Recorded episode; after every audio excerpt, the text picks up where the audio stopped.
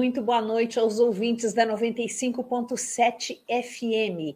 Boa noite também a todos aqueles que nos acompanham pelo YouTube e pelo Facebook. Hoje é segunda-feira, dia 9 de janeiro de 2023, e está começando o programa Justiça e Conservação. Este é o primeiro programa diário da Rádio Brasileira totalmente dedicado a temas relacionados à sustentabilidade, fauna, flora, ciência, comunidades tradicionais e conservação da natureza. Este também é o primeiro programa Justiça e Conservação deste ano de 2023, já que nós tivemos um breve recesso a partir do final do, final do ano passado. Então, desejamos a todos que sejam muito bem-vindos de volta à nossa companhia. Eu sou Maria Celeste Corrêa e fico com vocês até às 19 horas. No programa de hoje, vamos saber qual é o impacto do turismo sobre a fauna em parques nacionais. Vamos debater as repercussões e os desdobramentos dos atos terroristas ocorridos ontem em Brasília, quando manifestantes golpistas atacaram e depredaram o Congresso Nacional, o Palácio do Planalto e o Supremo Tribunal Federal. Fique com a gente, dentro de 10 segundos.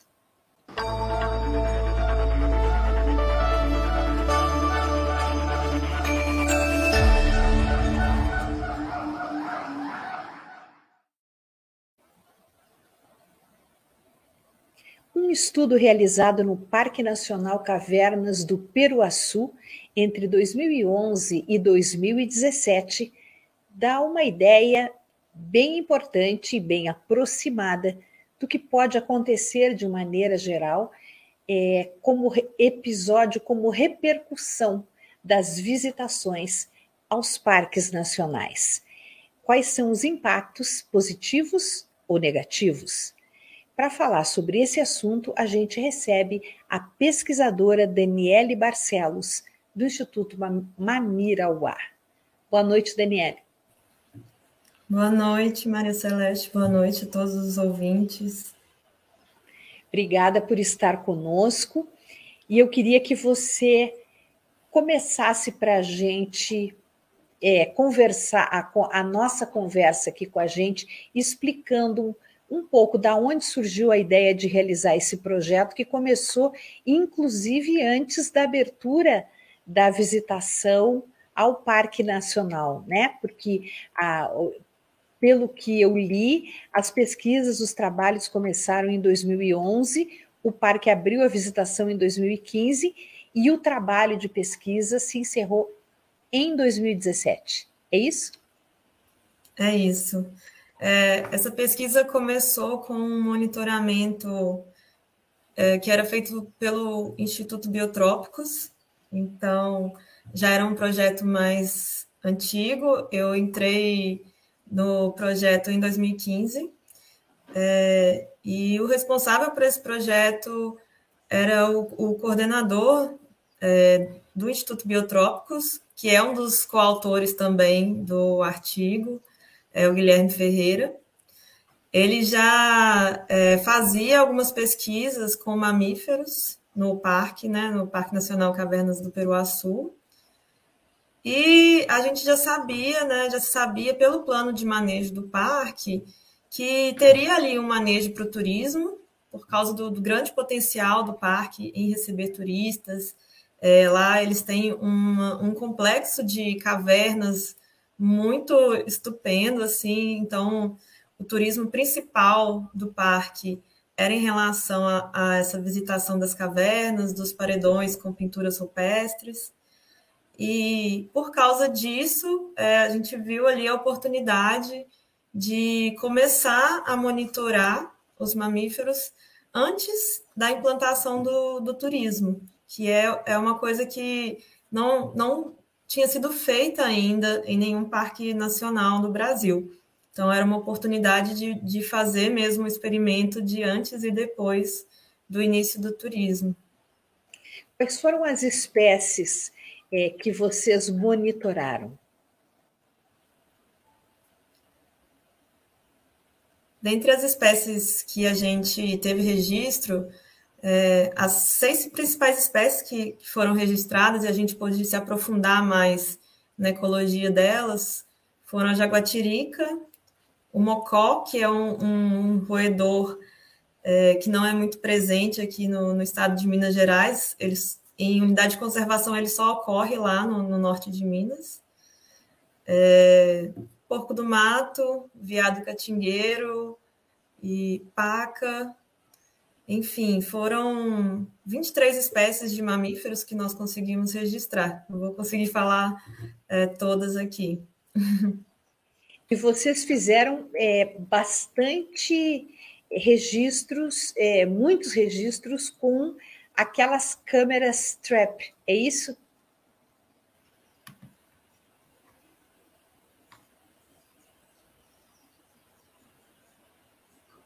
Estou tendo um probleminha aqui na conexão, mas estou te ouvindo.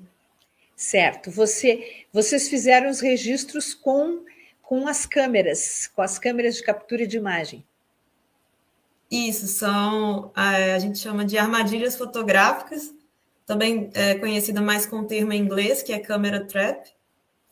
Então, são, são câmeras que elas têm acopladas é, um sensor que consegue ativar a câmera para tirar uma foto ou gravar um vídeo quando algum animal passa na frente. Então a gente é, vai lá, instala as câmeras e pode ir embora e deixá-las funcionando, trabalhando pela gente, né? Assim, é, e elas conseguem pegar os animais é, no, no estado natural deles, né? Sem, sem ter aquela interferência de ter um humano é, ali passando. Então, a gente consegue ver o comportamento deles natural. É como se tivesse um pesquisador ali 24 horas observando aquele ponto, qual bicho está passando ou qual não está. E aí nós colocamos essas câmeras é, em trilhas que seriam utilizadas para o turismo, que a gente já sabia, já havia um certo planejamento, e também trilhas que não seriam utilizadas para o turismo, mas que já existiam dentro do parque, seja por, por uso assim interno para combate a incêndio, ou é, trilhas mesmo que já existiam antes da, da criação do parque. Então, a gente aproveitou esses locais. Quais eram as trilhas mais é, ocupadas, digamos assim, mais percorridas pelos animais que foram pesquisados antes é, de ser aberta a visitação aos turistas e depois houve alteração na visitação das trilhas pelos próprios animais? Ou, houve alguma alteração importante? É, quais foram as conclusões que vocês tiraram desse tipo de experimento? Então, com esse nosso, nosso método, a gente conseguiu avaliar é, quatro pontos, né, de para comparar assim as trilhas entre as trilhas turísticas e as não turísticas. Então, a gente avaliou primeiro a riqueza, se houve diferença na riqueza antes e depois do turismo entre as trilhas. E o que a gente viu é que houve uma certa variação, mas nenhuma delas foi uma variação significativa. E mesmo assim, houve trilhas turísticas que aumentaram o número de espécies que foram registradas e outras que diminuíram, mas foi uma flutuação que a gente não considerou como algo é, significativo, assim, não, não existiu um padrão. Então a gente viu que a riqueza não, não se alterou muito, né? A gente chama de riqueza o, o número de espécies. E aí a gente observou que algumas espécies das seis que a gente monitorou, que eu falei aqui, elas aumentaram o uso, é, a frequência de uso das trilhas turísticas depois que o parque foi aberto para visitação. Então, isso foi um resultado que era curioso, assim, diferente do que a gente esperava se estivesse tendo um impacto, assim, né, um afastamento dos animais dessa área por causa do trânsito de turistas. Somente o mocó, que é esse roedor que eu falei, ele teve uma diminuição do uso das trilhas turísticas depois que, que o parque foi aberto oficialmente para o turismo. Então a gente pode concluir que o turismo não trouxe danos à presença, à circulação, à vida normal daqueles animais, daquelas espécies dentro do parque. Não houve prejuízo. Assim, é, a gente não pode falar que houve zero impacto, porque eu acho que isso não, não é nem é, a proposta, porque acho que só de ter pessoas ali já, já pode causar alguma alteração de comportamento dos animais. Inclusive, alguns animais, eles passaram a utilizar as trilhas turísticas mais, mas na, na, no horário em que não era o horário de visitação, assim, de 9 às 17 horas. Então, a gente viu que eles preferiam, continuavam usando as trilhas turísticas, mas num horário mais noturno. E como para o Mocó a gente detectou essa diminuição do uso das trilhas turísticas e, e uma mudança no, no horário de atividade, a gente até sugere no nosso trabalho que é, o mecanismo, né, como que está se dando essa alteração da, do animal, ele seja mais estudado, porque a nossa preocupação é que a população esteja sendo afetada, né? Mas a gente não sabe se a diminuição do uso das trilhas turísticas está afetando a população, diminuindo a população, trazendo, trazendo algum prejuízo para a população.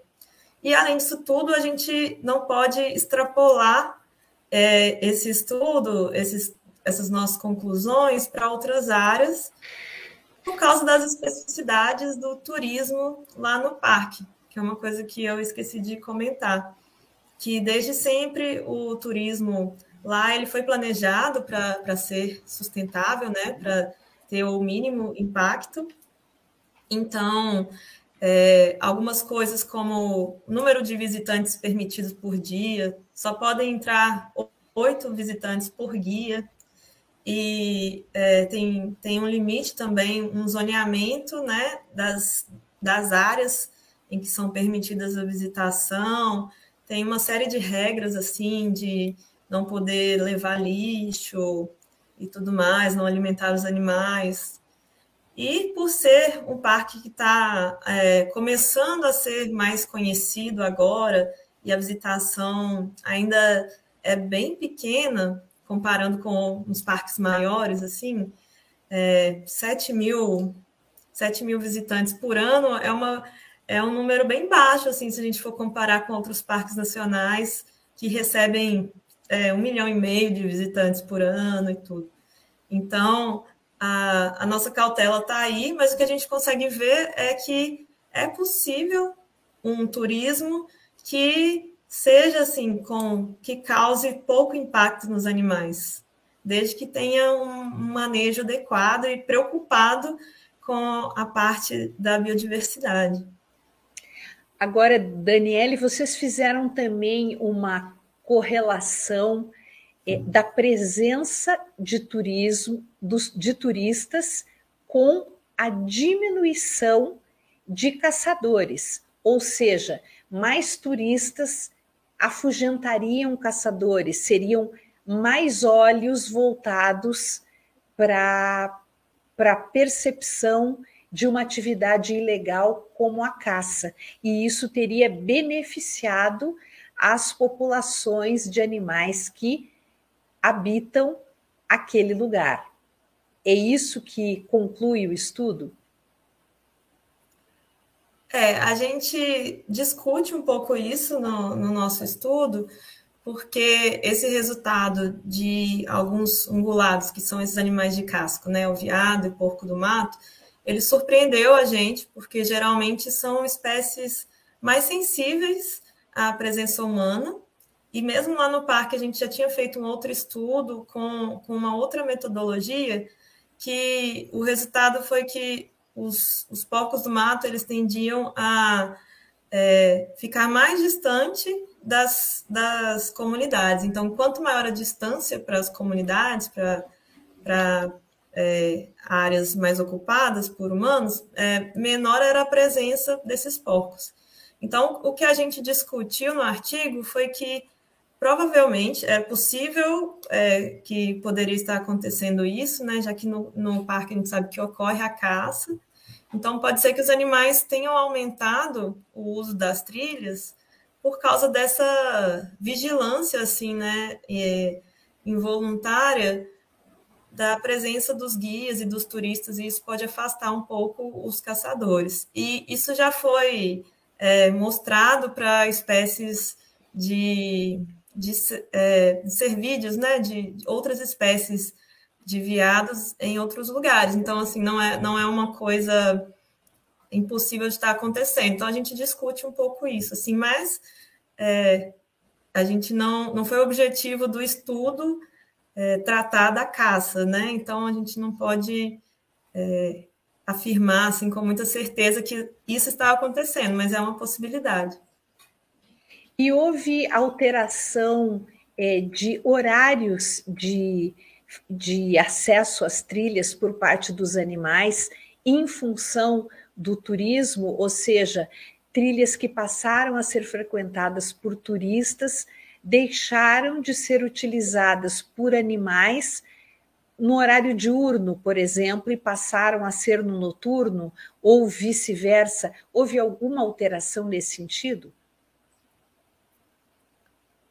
Sim, os, os, dois animais que a gente monitorou o horário de atividade, que foi a jaguatirica e o mocó, nós detectamos que a, a jaguatirica ela começou a adotar um comportamento mais noturno nas, nas trilhas turísticas.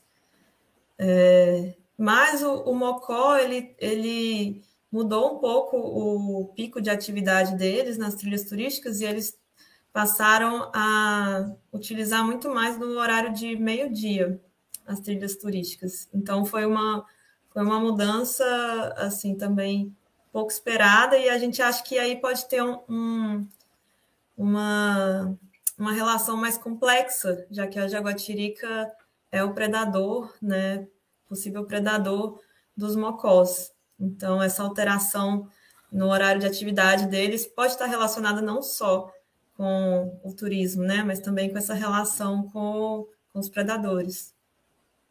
Mas é, quando você fala de um predador que é um felino, ele naturalmente tende a não se mostrar é quando há turistas, quando há seres humanos.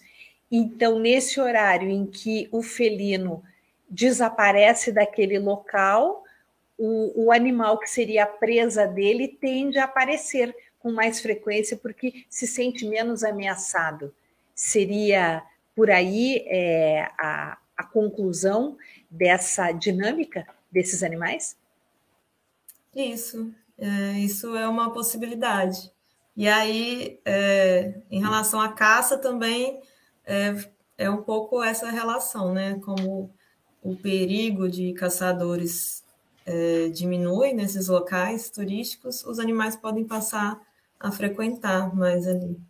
Mas é importante também ressaltar que a gente avaliou apenas as trilhas, né? E tem, a gente tem uns animais que eles utilizam bastante as trilhas para se movimentar, principalmente os felinos, mas não só. Então, o fato da gente não estar detectando eles nas trilhas não significa que eles não estejam ali presentes na área. Claro. E vocês, é, a partir desse estudo, têm algumas conclusões ou sugestões para plano de manejo de unidades de conservação, visando o menor impacto com a presença humana, com a presença de turistas. A pesquisa chegou a esse ponto? Sim, é uma das maiores motivações nossas para realizar esse estudo, né, era mesmo contribuir com o manejo da, da atividade turística no parque, não para impedir que seja que fosse implantada, mas para que fosse feita da, da melhor forma possível, é, protegendo também a biodiversidade.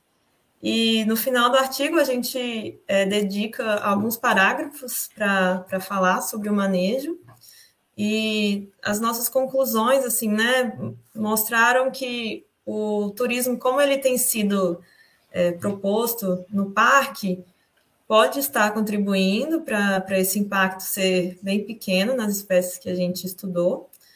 E tem até uma, uma lista aqui da, das coisas que, que o parque já, já tem feito, né?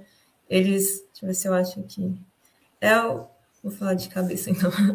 É um, um limite diário né, de visitantes. Os visitantes só podem entrar com, com uma reserva e com a presença de um guia. E os guias são é, locais, né? Eles são condutores que passam por todo um, um curso, um preparo, então são capacitados para estarem guiando lá no parque. E não, não são permitidos é, entrada de, de animais. Os, os guias também eles têm um limite máximo de visitantes que eles podem entrar num dia. Tem os horários, claro, né? E outras recomendações que a gente faz nesse estudo é que ele, eles é, continuem com o turismo apenas numa, numa área que seja é, apenas uma área do parque, né? Que tenha um, zona, um zoneamento adequado e que em outras zonas elas sejam livres para os animais, né? Para que não afete toda a área de vida dos animais ali no parque. E uma outra questão também é o número de trilhas, assim, né? Que seja mantido um número de trilhas menor a gente chegou a sugerir que, que algumas trilhas é, fossem mantidas é, fechadas por algum período, é, alguma época, assim, né? Alguma estação do ano que seja mais sensível àquele lugar, ou que as espécies estejam se reproduzindo.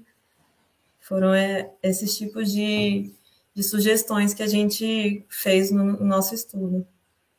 Daniele, existe uma forma das pessoas interessadas poderem acessar esse artigo é, que foi publicado, contendo todas as conclusões, é, os relatórios do estudo de vocês, onde as pessoas podem ler o artigo? É, esse artigo foi publicado no final do ano passado na revista Oryx. Eu posso colocar o link nos comentários, talvez, desse vídeo.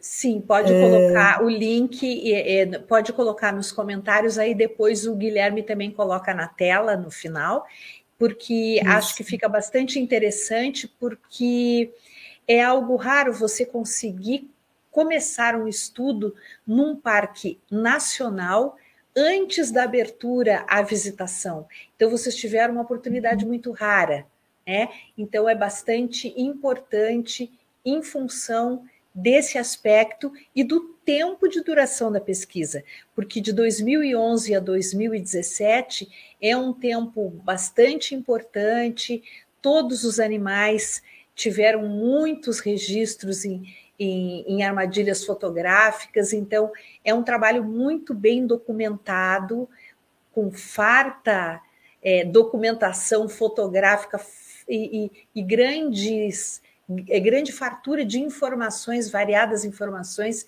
Eu acho que isso pode ser muito rico para auxiliar, inclusive, em planos de manejo de outras unidades de conservação. Sim, uh, o artigo está em, em, inglês, mas também tem a minha dissertação de mestrado, que é um pouco maior, mas está em português, então, para quem se interessar também, posso deixar também o link. E só lembrando de uma coisa que eu esqueci de comentar é, sobre esse manejo do, do, turismo que é feito lá no Peruaçu. Desde o início, a comunidade local ela tem sido ouvida e a administração do parque tem um contato bem próximo assim com as comunidades locais. Então, é, a gente também comenta isso no nosso estudo, né, da importância de envolver esses atores locais porque já existem estudos que mostraram que quando a comunidade local ela é envolvida e ela se beneficia desse turismo, é, a, a chance de dar certo né, e de trazer benefícios para a conservação do parque é muito maior. Além de ajudar também na, na implementação do parque, porque A gente sabe que existem muitos conflitos quando se cria um parque e, e as comunidades em volta, assim, elas, elas ficam é, sendo um pouco excluídas ali da, da área que já foi uma área de uso delas. Então, é uma, é uma relação delicada. E quando eles Perfeito. conseguem enxergar esse benefício, né, passam a ser aliados do parque. É, o que é fundamental, né? Porque eles estão sempre ali e tudo que um parque precisa, em primeiro lugar, é de proteção. E se a comunidade local o protege, já é meio caminho andado, né? Daniele, muito obrigada pela Sim. sua presença aqui conosco, pela sua participação. Parabéns pelo trabalho. Um grande abraço e até uma próxima oportunidade. Obrigada, obrigada pelo convite. E eu espero que vocês conheçam, visitem o Parque Cavernas do Peruaçu, porque vale muito a pena. Obrigada, vai entrar para a lista, com certeza. Tchau. Tchau, obrigada. E agora nós vamos conversar sobre os atos golpistas ocorridos ontem em Brasília, protagonizados por cerca de 4 mil pessoas. Os tristes episódios de ontem já estão sendo classificados como o maior ataque à democracia brasileira desde o período da promulgação da Constituição do Brasil em 1988. Sobre este assunto, a gente vai conversar agora com dois especialistas em democracia. Sim, o professor de História e ambientalista Renato Mocelin e o advogado e ambientalista Aristides Ataíde. Boa noite, professor Renato. Boa noite, Aristides. Boa noite, Maria Celeste. Boa noite, meu amigo Renato. Boa noite, Celeste. Está me ouvindo bem? Boa noite, Sim, Aristide. Perfeitamente que bom bem. Boa noite, é bom revê-los. Muito, muito bom revê-los. Uma pena que nessas circunstâncias tão tristes para nossa democracia, para nossa civilização brasileira. Aristides, é, na sua opinião, por que isso aconteceu? Em primeiro lugar, por que aconteceu? Por que chegamos a este ponto? É, veja, Maria Celeste, eu não acho que os acontecimentos, veja que, que, que situação é, estranha, é, tiveram início na data de, hoje, de ontem, tiveram início no dia 8 de janeiro. Eu acho que esses acontecimentos vêm sido gestados a partir do momento em que se aceitou eleger um presidente que frontalmente atacava a democracia e a Constituição. Nós não podemos esquecer que o ex-presidente do Brasil, o artífice dos golpes terroristas e antidemocráticos de ontem, defendeu Ustra, um torturador, pronunciou-se de forma racista, em notável afronta à Constituição. Em outra afronta à Constituição, simplesmente ignorou todos os nossos valores ambientais, nossos valores sociais. E ainda, desde o dia 7 de setembro último, tem ameaçado não reconhecer o resultado das eleições, instigando uma massa de manobra encantada com seu discurso fácil para que, através do ódio, cometa atos terroristas. E eu acho que nós não podemos dourar a pílula. Não foram manifestações, não foram sequer manifestações violentas, foram atos terroristas. E devem ser entendidos como ato, atos terroristas, Renato e Maria Celeste, uh, pelo seguinte raciocínio. Existem cinco características do terror, e as cinco características do terror estão presentes nos atos ocorridos ontem. Em primeiro lugar, uma ameaça anterior. Não existe terror sem que antes ocorra uma ameaça. Não faz sentido ao terrorista cometer o terror sem que exista a ameaça anterior. Ou seja, quero que você, Estado, Estado de Direito, é, nação, deixe de se colocar dessa forma, ou eu vou cometer uma barbaridade. Segundo, foco contra o Estado de Direito e suas instituições. Isso ficou muito claro na data de ontem. O foco não era contra, e muitas vezes nós acabamos lendo absurdos nas redes sociais que comparam ah, os ocorridos de ontem com as manifestações de 2013 e 2017. Não foi uma manifestação contra o aumento da, da, da, da passagem de ônibus ou uma manifestação é, sequer contra um estado geral das coisas. O foco foi as, foram as instituições, foram os três poderes. Segundo lugar, o dano coletivo sempre é maior que os benefícios pessoais dos envolvidos. As pessoas que estão lá querem causar o dano. Não existe interesse em depredar ou saquear para obter vantagem pessoal. Em quarto lugar, é uma ação, e isso é o mais grave, é uma ação coordenada, financiada e consciente. Obviamente, existiu essa coordenação, obviamente, existiu esse financiamento, e obviamente as pessoas que estavam lá, de forma consciente, atacaram os três poderes. Isso é dizer, não estavam lá e movidas pela emoção depredaram os prédios públicos. Foram até lá para depredar os prédios públicos. E quinto lugar, todo ato terrorista, todo ato terrorista tem marca. É importante para o terrorista ter a marca do seu ato. Chama atenção quando acontece um atentado terrorista em qualquer lugar do mundo, logo depois os terroristas se identificam para a imprensa. Olhe, o grupo terrorista X, Y, Z cometeu esse ato. E esta marca do terror a marca do bolsonarismo radical estava presente em todos os momentos, em todos os símbolos, em todas as ações. Foi um ato terrorista, sim, e eu espero que, dentro do rigor da lei, esses terroristas, pelos danos que causaram à democracia e ao nosso patrimônio público, sejam punidos. Professor Mocelin, as últimas notícias veiculadas agora à tarde pela imprensa brasileira dão conta que a Polícia Federal é, informa que cerca de mil bolsonaristas serão levados para o complexo penitenciário da Papuda, no Distrito Federal. Até o momento, já são aproximadamente 1.500 detidos, de acordo com o ministro da Justiça, Flávio Dino. É o senhor acredita que esse tipo de providência está sendo suficiente, está sendo exemplar para começar é, a reverter esta situação? Eu acho que sim, Celeste, mas temos que ir muito além disso, né?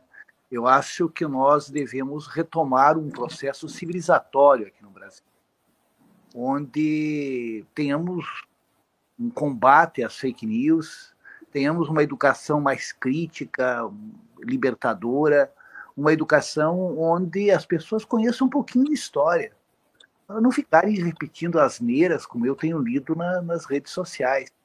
E eu concordo com Aristides e, e acrescento: o que aconteceu ontem começou lá atrás antes, muito antes da eleição do Bolsonaro, quando nós tivemos o impeachment da presidente Dilma. Hoje há provas inequívocas que a Dilma não cometeu nenhuma ilegalidade. Ah, mas o governo da Dilma não ia bem economicamente, a Dilma não era simpática. Eu nunca vi é, você por fim ao mandato de um presidente num país democrático, porque esse presidente é impopular. Se fosse assim, o Michel Temer não teria ficado dois meses no governo. Ele foi talvez um dos mais impopulares presidentes da nossa história. Nós tivemos a criminalização da política, Celeste, a judicialização da política. Investigações necessárias, claro, para combater a corrupção, tornaram-se espetáculos e fizeram de algumas pessoas verdadeiros popstar. E isso fez com que uma extrema-direita é, rancorosa viesse à tona. É claro que nós sabíamos, na nossa sociedade, muitas pessoas são misóginas, são machistas, são homofóbicas. É claro que nós sabíamos que existem pessoas que não acreditam na democracia, que não têm nenhuma sensibilidade social, mas essas pessoas puderam é, emergir. Elas estavam no fundo do lago. E todos esses acontecimentos permitiram que elas viessem à tona. E a eleição de Bolsonaro foi o coroamento de tudo isso. Agora, Aristides, Celeste, eu fico pasmo. A questão do Bolsonaro foi ecocida. Do ponto de vista econômico, foi um desastre. A questão da pandemia, a questão da, da, da, educação. Nós tivemos quatro ministros da educação, um pior do que o outro. E esse senhor ainda conseguiu vencer as eleições aqui no Paraná. Então, muitas pessoas que hoje estão criticando os atos que ocorreram ontem em Brasília, elas têm responsabilidade, elas são coniventes para que esse estado de coisas viesse a acontecer no Brasil. E tem muita gente que está quieta, mas que não concordou, não aceitou a derrota nas eleições em que o presidente Lula conseguiu vencer. Ah, Lula, bandido. Meu, a justiça permitiu que ele fosse libertado, concorresse. Na democracia, eu quase sempre, Aristide Celeste, perdi eleições. E nem por isso eu vou, des, é, digamos assim, é, achar que a eleição foi fraudada. O que faltou para mim foi, foram votos. Então, veja quando em 2018 o Haddad perdeu para o Bolsonaro pelas urnas eletrônicas. O Haddad logo deu uma entrevista reconhecendo a derrota e perguntaram para ele o que iria fazer. Ele disse que ia retomar as aulas na universidade, na USP. Nós, infelizmente, vivenciamos um momento, Celeste Aristides, em que um neofascismo tem vicejado entre nós. E essas pessoas que estavam lá, se você observar as características fisionômicas e se você fizer uma análise da formação dessas pessoas, essas pessoas elas foram manipuladas. Ônibus foram pagos, pessoas receberam para ir a Brasília. E são pessoas limitadas no que tange a uma é, politização. Então, os verdadeiros culpados do que ocorreu ontem em Brasília ocupam cargos públicos. São deputados, alguns deles, senadores, até governadores, que foram coniventes com tudo isso. Agora aparecem por aí lamentando as, a, o vandalismo, a barbárie que aconteceu.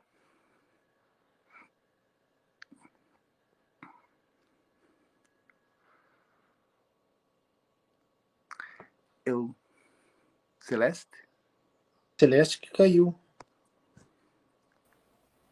Retornei? Olá. Retornou.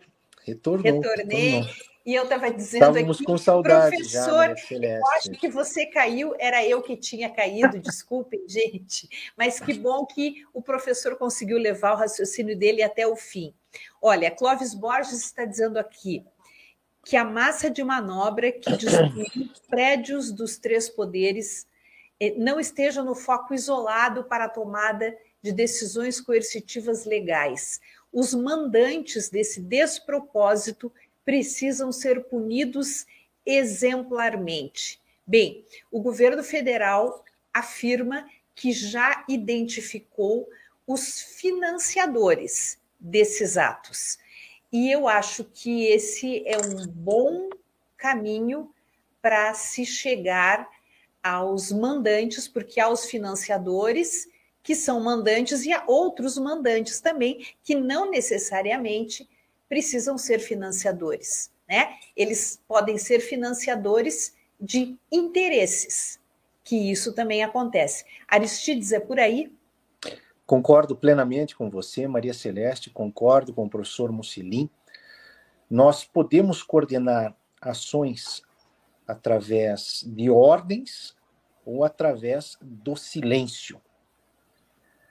A partir do momento em que o presidente, o ex-presidente Bolsonaro silencia acerca da legitimidade uh, da eleição, a partir do momento em que Bolsonaro deixa de, con de condenar a escalada de violência nos ridículos acantonamentos na frente dos quartéis, nós estamos diante uh, de um comando.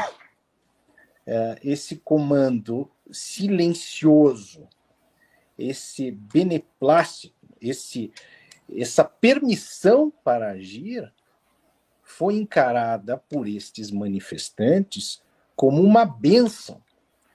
E o que é mais grave, na minha opinião, esses ataques foram além dos danos materiais quando nós avaliamos o que foi destruído nos prédios públicos atingidos pelos terroristas. Os símbolos do que é mais caro para a democracia brasileira foram buscados conscientemente ou inconscientemente. Conscientemente, porque acredito que entre os terroristas existam aquelas pessoas que conscientemente nutrem ódio por tudo aquilo que é biodiversidade, tudo aquilo que é arte, tudo aquilo que é diversidade, tudo aquilo que é a multiplicidade de culturas que existe no Brasil. Inconscientemente, e daí nós chegamos no ponto mais preocupante de todos, o mal e o ódio que foi semeado, que foi plantado que foi internalizado por estas pessoas. Estas pessoas que praticaram dos atos terroristas em Brasília estão impregnadas de maldade. A prova dessa maldade é a agressão sofrida pelo quadro Mulatas, não coincidentemente, ou seja, mulatas em oposição ao ao Brasil branco, ao Brasil dominante, ao Brasil é, homogêneo, ao Brasil pouco diverso. O quadro de muitos milhões de dólares, o quadro de valor histórico e artístico inestimável, é esfaqueado. É, é, é, você quase sente o ódio do agressor esfaqueando aquilo que ele não entende como sendo válido como parte da sociedade brasileira, como os valores da civilização brasileira. Percebam, não é um quadro que foi esfaqueado, é o símbolo de tudo aquilo que essa gente odeia. É o símbolo do Brasil que incomoda, porque para estas pessoas manter o status quo da desigualdade, o status quo da agressão, da violência, da opressão é muito mais conveniente. É, isso é muito preocupante. Não é a primeira vez que isso acontece. Vamos lembrar que a ex-primeira-dama escondia as obras de arte que faziam referência às religiões de matriz africana. Vamos lembrar que o ex-presidente jamais homenageou os artistas que morreram durante o seu mandato por considerar a sua arte uma arte que não convinha ao seu ideal fascista de poder. Então, é, é, é essa, essa, esse, esse é o temor, essa semente do mal, esse mal tão presente, é, é muito preocupante. É um mal, a Ana Arendt, é um mal é quase palpável. É, Aristides, professor, é, tudo isso só foi possível porque houve um número muito grande de pessoas que acorreu, que atendeu aos chamados, é, aos convites de viagens gratuitas de ônibus, com tudo pago, com alimentação, é, com, com, todas as com todas as os benefícios e mordomias possíveis sem nenhum sem nenhum gasto, essas pessoas puderam ir se deslocar e passaram a acreditar numa determinada situação, mas elas só acreditaram que estavam corretas porque elas vinham ao longo dos últimos anos sendo impregnadas pela desinformação. E como isso começou? Começou com os ocupantes do governo, ainda antes de ocupar o governo passado, desautorizando, ridicularizando, atacando a imprensa livre deste país. Primeiro, eles atacaram a imprensa e depois eles foram conduzindo essas pessoas para que elas só se informassem pelos seus veículos próprios de comunicação, pelas suas redes sociais. Assim, elas foram, ao longo de quatro anos, contaminando todas essas pessoas. E elas passaram a viver numa realidade paralela. Tanto que a informação chegou a ser ridículo, as pessoas diziam: em 72 horas tudo vai mudar. Daqui a pouco vinha mais uma informação e a gente via nas redes sociais: a casa vai cair, a casa. Quer dizer, é um mundo que não existia. É, a, a, diplomação acontecendo, os, os novos governantes escolhendo, ou o novo presidente da República eleito escolhendo os seus ministros, o país se encaminhando e eles acreditando que haveria um golpe, que haveria um golpe. É muito preocupante essa manipulação de, uma, de um número tão grande de pessoas. Sim, eles são minoria, são minoria, mas são milhares. E, e o fato deles terem conseguido manipular milhares de pessoas nessa é, é, dessa maneira e durante tanto tempo é muito preocupante, não é, professor Mocelin? Celeste, as novas mídias sociais foram muito bem usadas pelos filhos do Bolsonaro ali já a partir de 2014.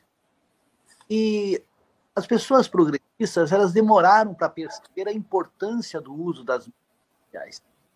Então, conforme você disse muito bem, eles vivem em bolhas. Eles consideram a Folha de São Paulo comunista, a Globo comunista, pessoas que fazem quaisquer críticas aos seus postulados são rotuladas. É uma questão maniqueísta de mundo, a gente sabe bem, própria dos fascismos. Claro. É, se você perguntar para dessa, o que é o comunismo? É, o comunismo do Bakunin, do Marx, o socialismo real da União Soviética, o socialismo iugoslavo da, do Tito. Eles não sabem. É, social-democracia, keynesianismo, falta a essas pessoas é, um conhecimento mínimo de ciência política e um conhecimento mínimo de história. É muito comum as pessoas que participavam desses, dessas manifestações pedirem intervenção militar exaltarem o regime militar. Será que essas pessoas não sabem que o golpe civil-militar de 64 foi paulatinamente é, é, os direitos fundamentais dos cidadãos brasileiros, com cassações, prisões, torturas, aumento da dívida externa, a deterioração do poder de compra do salário mínimo, a questão ambiental vai ser completamente descuidada. Quer dizer, como que você exalta um regime desses? Você perguntar para uma dessas pessoas qual era a ela não sabe. Se você perguntar a ela, ela, ela, ela em 64 o Brasil estava comunista. Meu Deus, o ansieiro, o Goulart estava tentando fazer algumas reformas é, para tentar diminuir as que imperavam no Brasil. Então, o que a gente observa, a Celeste, que nós vemos, é uma ignorância. Ai, você é de esquerda. Esquerda. Hum. Eu tenho que leio o Norberto Bobbio, né? Tem é, um livro interessante sobre esquerda, direita, as várias esquerdas ao longo da história, as direitas, mulheres. É, eu estava dando uma aula, uma menina veio me questionar dizendo que as feministas elas só trouxeram é, malefícios para as mulheres. Meu Deus, eles podem votar, as mulheres podem trabalhar fora, podem falar, podem se manifestar, apesar de não ser ainda o ideal, graças às lutas das feministas, dos partidos progressistas. Quer dizer, então eles vivem num mundo em que eles acreditam em tudo. Por exemplo, me mandaram pelo WhatsApp que, na verdade, sabia, Celeste, que aconteceu ontem em Brasília foram petistas infiltrados. Então, todas as pessoas que estavam destruindo lá eram petistas infiltrados. E eles, eles propagam essas mensagens e eles acreditam. Eles acreditam. Você tocou num ponto assim, de uma extrema gravidade, porque a democracia será preservada, mas nós temos que, que a nossa população. Você pode ser uma pessoa conservadora, liberal, social-democrata, socialista-democrata, mas você tem que respeitar o outro. Tem que respeitar a pluralidade, a alternância no poder. Eu e o Aristide está disputando uma eleição, perdendo, fazer o quê, Aristide? Vamos para outra, vamos fazer outra coisa, sei lá. Tem que, que aprender a conviver. Quer dizer, um mínimo de conhecimento para dizer.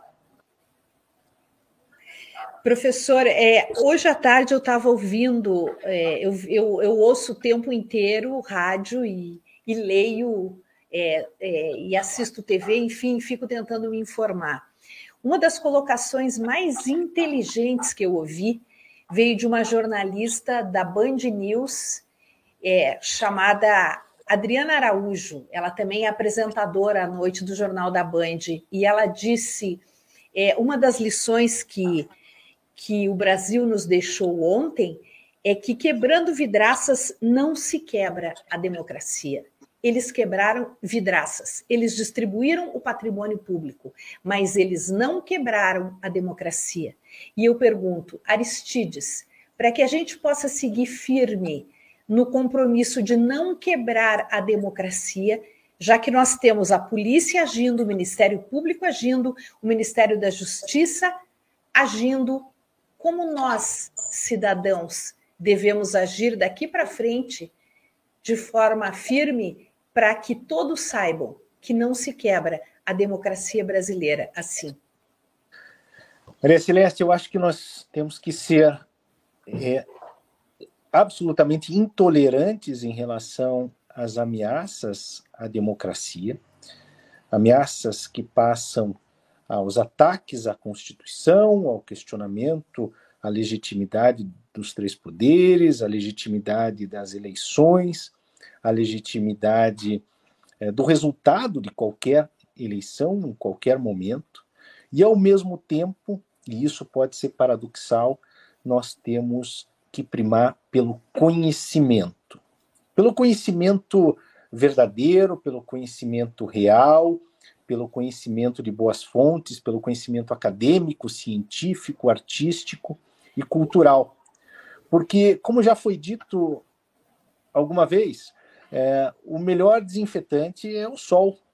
E a informação e o conhecimento são o nosso sol, é a nossa luz, é a luz que vai iluminar e vai nos livrar das trevas. Ah, devemos ter paciência, nós estamos vivendo um país polarizado, nós devemos ter paciência com aquelas pessoas que nós conhecemos e que foram cooptadas pelo discurso fácil de ódio, de discriminação e de destruição, e mostrar para essas pessoas que o único caminho é a democracia, a paz e a convivência numa sociedade. Como nós fazemos isso? A minha sugestão pessoal é mostrando os exemplos que existem por aí. Não existe outro caminho numa sociedade diversa como nós que não a democracia. E não faria qualquer sentido uma intervenção militar contra a democracia.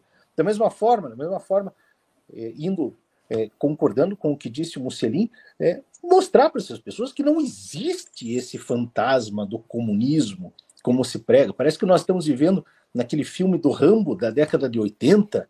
É, não existe mais isso. Nós vivemos um mundo digital, um mundo global, um mundo preocupado com as questões ambientais e climáticas, um mundo que aprendeu a prezar pela diversidade humana, pela diversidade natural, pelo conhecimento e pela ciência. Nós não podemos voltar a um período de trevas, porque estas trevas só beneficiam aos detentores do poder, aos fascistas, aos governantes. Não se iludam, não se iludam é, que a população não ganha nada com isso.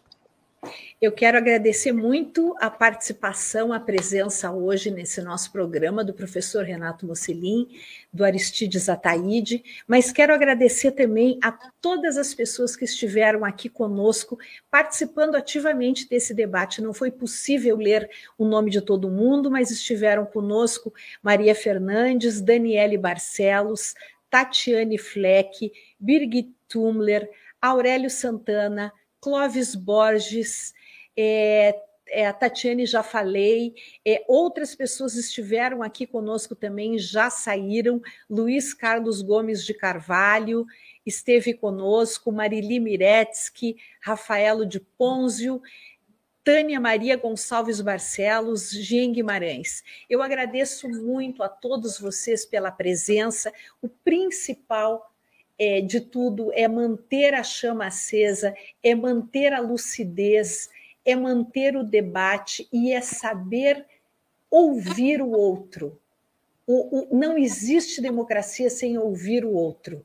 O fascismo se fecha em si mesmo. A democracia ouve. A gente precisa exercitar a escuta afetiva, a escuta atenta, aprender a respeitar os outros e aprender a se posicionar e não voltar atrás. Eu vou repetir o que disse Adriana Araújo: não se quebra a, a democracia quebrando vidraças. Desculpe, gente. Eu peço desculpas, mas eu me emocionei, porque isso é muito sério, é muito grave. Muito obrigada a todos, muito obrigada pela presença, desculpem pela emoção. Um grande abraço. Até amanhã.